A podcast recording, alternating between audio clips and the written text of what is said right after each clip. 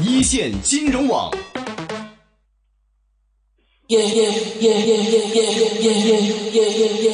投资不是盲目跟风，更不是赌博游戏。金钱本色。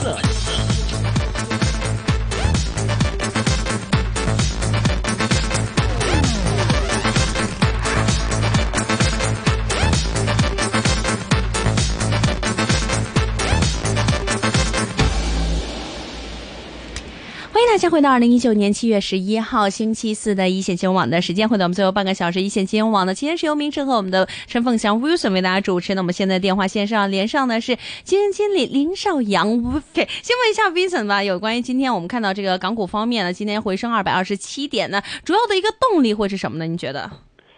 嗯，其實都冇乜特別消息啦。咁主要都係啊，嗯琴晚美股啊創咗新高啦。咁變咗就其實都市場對於誒、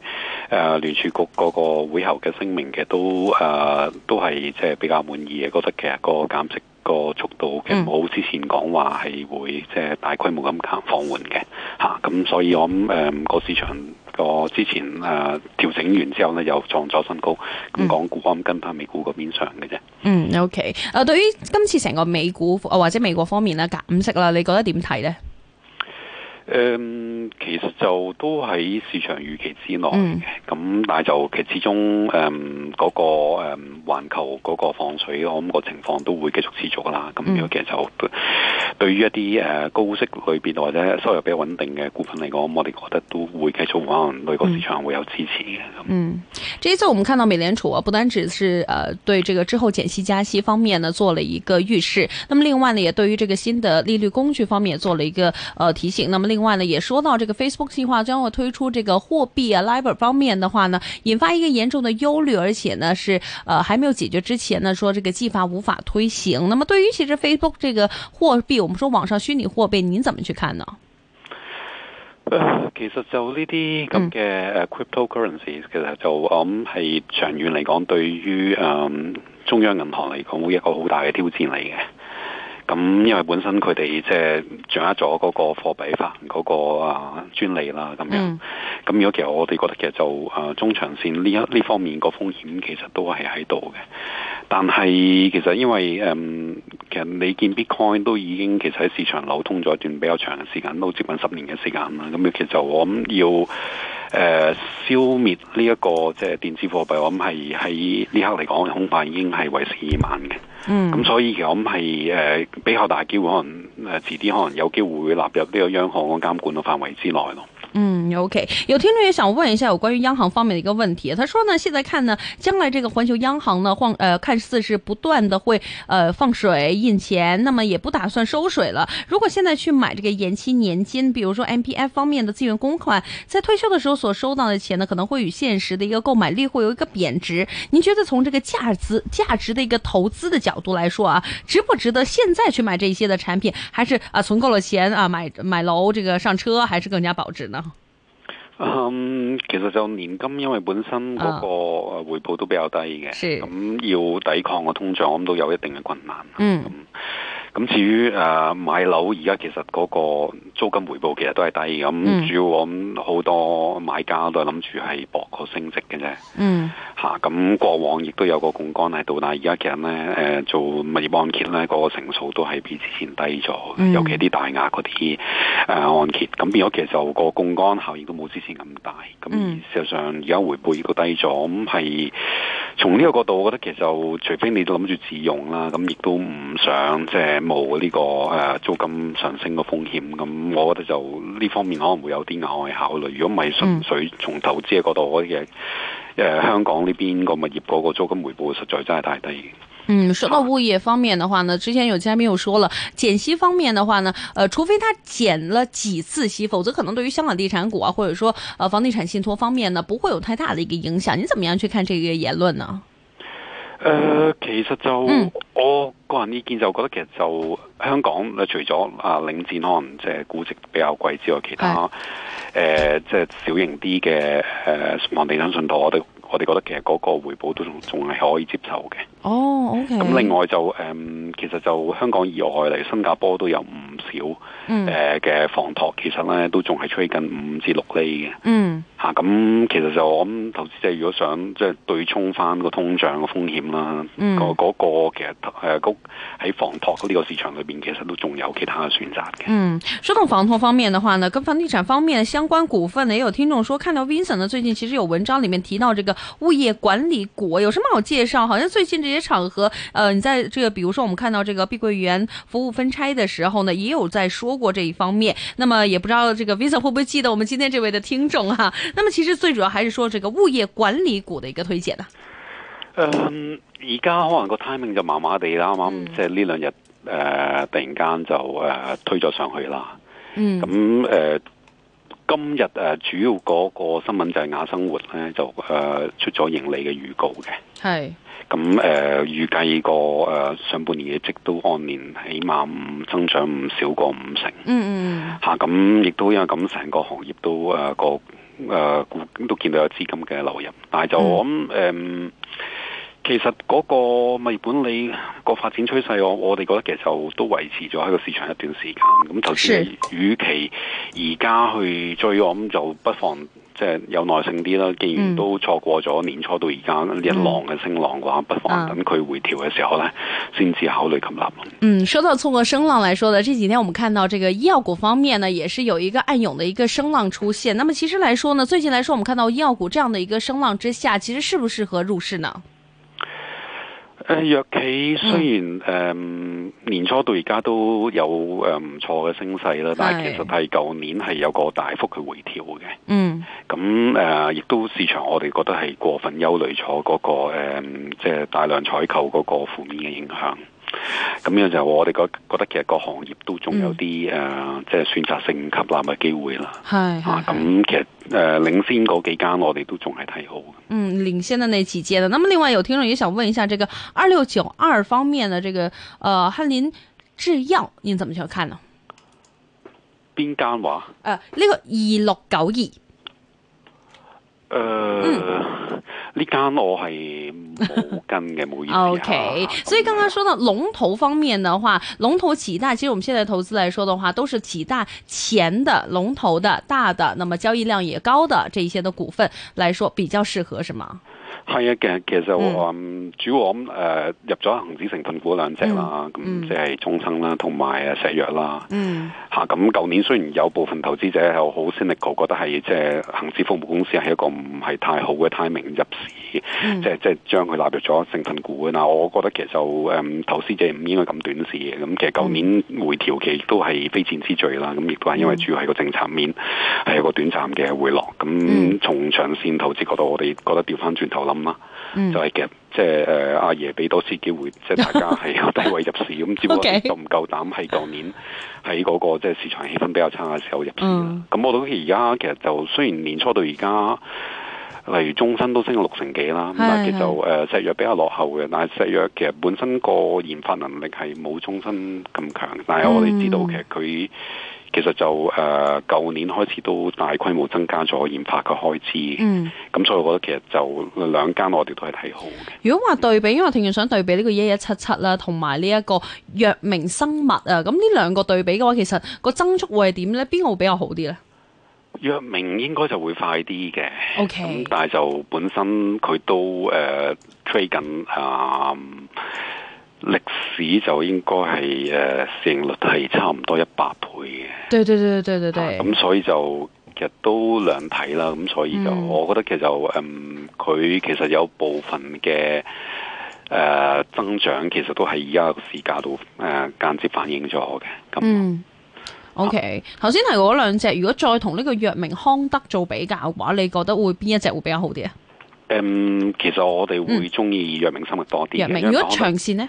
誒、都係藥明生物好啲嘅，都係因為藥明明生物康特嗯因為本身係做誒啲誒，即係比較多係啲 chemical drugs。 O K，咁而嗯誒、化學藥嗰邊其實個競爭會比較激烈嘅。嗯，O 啊 K，咁、所以如果真係兩間即係同係嘅公司裏邊，我哋覺得其實就誒、藥明生物都會係嗰、個、誒潛力會再好啲咯。嗯，O K，成個醫藥股方面嘅話，如果投資嘅話，而家最主要嘅呢個策略就頭先講話要揀呢個龍頭股啦，會唔會仲有其他嘅一啲嘅選擇呢？咁、選擇其實都唔係太多，咁、嗯除係非咪啊咁投資者係誒 A 股都有 exposure 啦，咁誒、嗯嗯 A 股裏邊仲有另一隻龍頭嘅，就係誒呃恒水啦咁樣。是是是，啊，嗯咁我哋覺得其實呢四間，我哋會覺得係都係投資者，如果係話嗯即係本身對個行業唔係太熟嘅話，我我覺得其實呢四間會係一個比較好嘅中長線嘅投資咯。嗯，OK。说到这个医药板块方面的话，另外我们也看到这个呃消费类管板块呢，最近大家也非常喜欢，尤其我们看到维他这样的一个最新业绩公布呢，很多听众都想呢，会不会在趁趁这个低位可能可以入市捞一把？所以您怎么样去看，比如像维他一样的一些消费股呢？嗯， 維他奶我哋就係覺得其實個估值係即係都幾 overrate 咗係咪嘅，啊咁業績其實係唔係差嘅，但係嗯你講緊十幾 percent 嘅增長，你嗯誒賣緊差唔多喺未冧之前係講緊過百倍 PE，其實嗯係咁我寧願買藥明生物啦，哦，咁佢三 triple digit 嘅嗯嘅 earnings growth 點解要買一隻其實得個十幾個 percent growth 嗯嘅嘅一間零售嘅嘅公司，亦都冇好強嘅研發能力嘅公司，因為品牌嘅嘢其實而家就呢刻即係投資者。或者啲消費者中意佢啫，咁嗯唔代表其實三年後呢，你你你可以睇翻誒係十年前嘅旺旺嗯同埋康師傅， ，OK，咁其實誒、呃即係誒維他奶，我唔係睇睇死即係香港嗯港港資嘅公司嘅，咁其實佢哋可得可能即係 trade 緊咁高 multiple，即係間公司我諗你你你你落落翻廿蚊或或者。或者廿五蚊咁可能可能係係合理嘅，即係二三十倍 P 或者三十幾倍 P。嗯但係就我諗呢個價位，我見今年好多人推，我都唔係好知點解嚇。咁誒、嗯呃其實就投資者咁要有自己獨立嘅呢個判斷力咯。嗯，假設真係中意啲國內飲品類嘅股份，我哋會覺得其實就誒、呃白雲山屬下嘅黃老吉，其實誒、嗯呃其實喺國內其實係 number one 嚟嗯嗯嚇。咁而家佢都係追緊十幾倍 B 啫嘛。嗯吓啊咁誒，我諗唯一即係個形象上，啲人覺得佢係國企，咁係會有個國企嘅嘅滋養咁樣。啊嗯但係其實就有好多其他選擇嘅。咁誒、呃假設啦，真係有要喺藥誒呢個飲品類，我哋覺得都係誒、呃中國嗰啲白酒會係係比維他奶係嘅嘅嗰個更加係熟悉誒、呃、國內本土嘅市場。哦，白酒股方面，係啊，咁嗯茅台又好，五糧液又好，嗯或者係誒呢個瀘州老窖都好，嗯咁國內即係頭嗰三大誒、呃、規模最大嘅即係酒股，佢其實都有幾百年嘅承傳。是，咁維他奶都有幾廿年嘅歷史，但係其嗯實你相對呢啲其實係係其實係我我哋覺得其實就都冇辦法比較。咁而人哋其實都係追緊廿幾倍 four B 啫嘛。哦，OK，啊，咁其實就嗯，我唔明點解維他奶可以 吹到咁高咯。咁 anyway 啦，嗯咁市場有佢自己嘅邏輯嘅，但係就誒嗯、我諗投資者要自己攞判斷，究竟覺得值唔值咯。因為嗯本身係啊，曾經佢都吹緊嗯四百幾五百億市值，嗯咁而家而家三百幾億其實都都 price in 咗，咁起碼五六年後嘅 earnings 啊嗯。嚇。 OK，刚刚说到，其实这个呃，总体来说，如果真是维他奶方面的一些消费股来说，还不如挑这个药明生物。那么，如果像是药明生物这一类的股份，在时间上面的一个部署，应该怎么样去选择呢？具體 timing 我我好難，我好難俾啊！咁、因為嗯係其實就我咁投資者，我咁如果嗯對間公司有個認識，我都知其實系佢誒之前曾經喺美國 ADR 係上市嘅，是，咁私有化咗之後咧就重新上市啦。咁、嗯其實當年私有化嘅時候，有好多機構投資者係選擇咧係嗯誒以非上市嘅股份繼續持有間公司嘅股份嘅。嗯咁所以，例如佢重新上市之後呢，其實你見到佢耐唔耐呢，就會有一批 placement 嘅。嗯咁、其實就唔係嚟自即係管理層，而係其實係地被動嘅投資者，就係、啲機構投資者嚟嘅。嗯咁佢個每一次誒、呃做 placement 呢，都會可能製造咗短線回調嘅機會咯。咁、嗯我哋覺得呢啲係會係一啲誒、呃即係如果、嗯即係之前一路錯過咗個機會嘅話呢。嗯你等佢配股嘅時候咧，股價冧咗落嚟咯。我覺得嗰、個嗰、個價應該就會係比較合理嘅。嗯一般其實呢個接貨都係其他機構投資者嚟嘅，嗯，咁佢哋其實都會都會計清楚數。係咁雖然都有啲人有機會係接高位接咗貨啦，係咁係誒其實你都要睇埋個市場嗰個 sentiment 啦。嗯咁嚟舊年係歷史新高位嘅時候，即係恒指喺歷史新高位嘅時候，佢做 placement 嘅時候，之後佢都會跟住個市跌啦。咁樣嗯咁，OK，但係我覺得呢個就會係你當係 company specific 啩一啲誒、嗯好嘅 timing 咯。嗯哼，OK，呃，那么另外来说，我们来看一下，有听众想问一下，這個，呃 v i n c e 有沒有抽這個百威啊？咁如果抽咗嘅話，請問呢個揸沽嘅策略如何呢？呢、個算係一隻我哋話巨無霸啦，都係。似啊似咗少少啊，而家誒百威就我哋覺得佢定價定得比較進取啦，所是以我哋就都冇抽嘅。不過我嗯哼哋都有 closely monitor 住個行業嘅發展嗯啊，因為覺得其實就嗯誒、國內係喺飲品嘅市場裏邊，其中一個就係啤酒啦。咁、啤酒其實都經過過去嗰十幾年嘅呢、個即係整合之後，其實而家嗯其實市場都係比較健康嘅。嗯嚇咁誒，除咗百威之外，其實誒、嗯華潤啤酒都做得好好嘅。嗯嚇對對對啊咁誒，百威我懷疑可能未必有華潤啤酒做得咁啊個增長速度咁快。哦咁所以即係如果真係要我揀嘅話，可能而家呢個我我可能都會即係繼續係即係揀華潤啤酒會多啲。嗯哼，OK。另外來說，我們提到這個百威方面的話，也說一下阿里巴巴吧。有听众想问一下，這個阿里巴巴，如果我们看到美股做长線投資來说，阿里巴巴、Microsoft 还有 Amazon 的话，您自己会怎么样去選擇呢？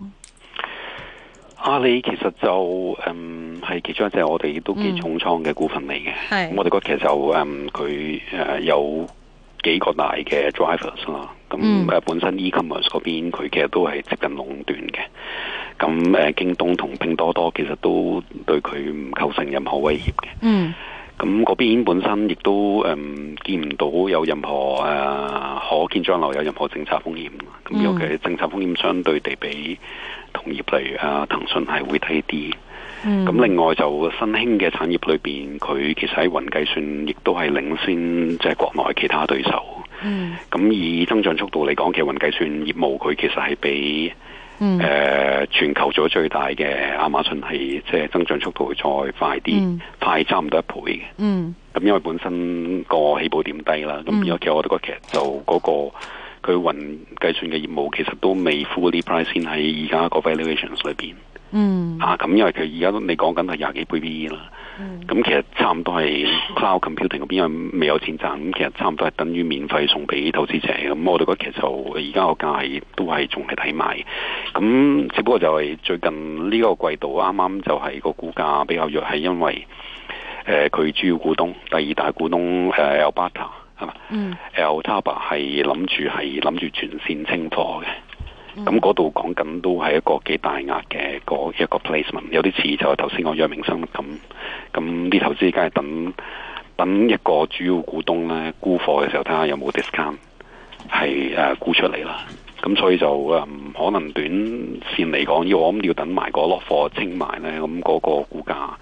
可能之後會先至會有再更加好嘅表現。但係純粹睇估值，我哋覺得其實而家呢個估值唔貴嘅。咁當然另外仲有就係有部分投資可能都會等佢係喺香港 IPO 啦，香港佢會做誒、呃第二上市嘅。咁到時亦都係有機會可能會有誒啲、新股嘅發行嚇。咁樣呢度當然有有部分我諗係會影響嗰個市場嘅供求嘅，就係、誒、就係流通嘅市值會大咗啦。第一、第二就係其實嗰、個要睇下佢喺香港嗰個發行量嘅量有幾大啦，因為應該冇冇記冇理解錯嘅話，應該會係發行新股嘅，咁樣對每股嘅盈利會有若干嘅攤薄。咁、但係就誒、嗯就算係咁，我哋覺得其實就而家呢個估值都唔係貴。另外有聽眾想問呢，關於三九零中鐵點 睇？中鐵啊，啲基建我哋基建類股份我哋都好耐冇睇噶啦，其實都嚇咁誒，基本上覺得其實就除非大家想做善長人翁啊，咁你要即係為國家建設做犧牲嘅，咁你咪做投資，投資係做佢哋股東咯。如果唔係，其實我覺得冇必要啊。嚇咁建設祖國都有好多方法嘅係嚇，咁、例如即係上上去國內係啊，即係即係起起學校或者可能可能我哋來得更加實際啦。嗯啊另外有聽眾咧追蹤緊你話兩三年前你寫過關於美的美的啫係啦，所以佢想問下美的定係格力電係比較好啲呢？誒、如果你講核心競爭力嘅，咁誒、其實就美的嗰個佈局就會比誒格力全面嘅，嗯因為嗯本身誒佢、買咗 Toshiba 屬下白色家電啦，嗯，咁佢其實有個更加強嘅 superior brand。是，咁而呢個 brand 其實亦都係喺誒國際市場已經有一個好好嘅分銷嘅渠道。嗯咁當中最有價值，我哋覺得嘅就係入咗日本嘅市場啦。嗯因為日本係一個好封閉嘅市場嚟是嘅，就誒、其他品牌其實想打入日本市場好難嘅。嗯咁誒、東芝本身已經係一個家傳戶曉嘅日嗯本品牌啦。咁、過往我諗佢營經營做得唔好嘅啫，變咗就誒喺、美的嘅新管理層誒。呃嗯接管之後，我哋覺得佢嗰嗰個品牌應該會做越好嘅。咁、對 consent upgrade 嗰個 potential，我哋覺得係比格力會大啲。 ，OK，另外就收購咗嗯誒佢誒呃早兩年都收購德國嘅機械人嘅生嗯產商，一是，個研發研研發嘅嘅生產商啦。咁誒、嗯呃叫 Kuka，嗯咁呢個對於佢自己。呃誒嗰、個呃 factory automation，嗯，同埋甚至可能遲啲以一個即係 turnkey solution 咧，嗯係賣呢啲誒 factory automation 嘅是。嗯 solutions 俾其他嘅生產商咧，係我哋覺得其實個潛力係好大嘅。 OK，刚刚除了三六九二啊，Vincent 说没有跟进以外，其他的股份方面的话有持有吗呃誒、基本上我哋睇好嘅都有買。啊？OK，thank、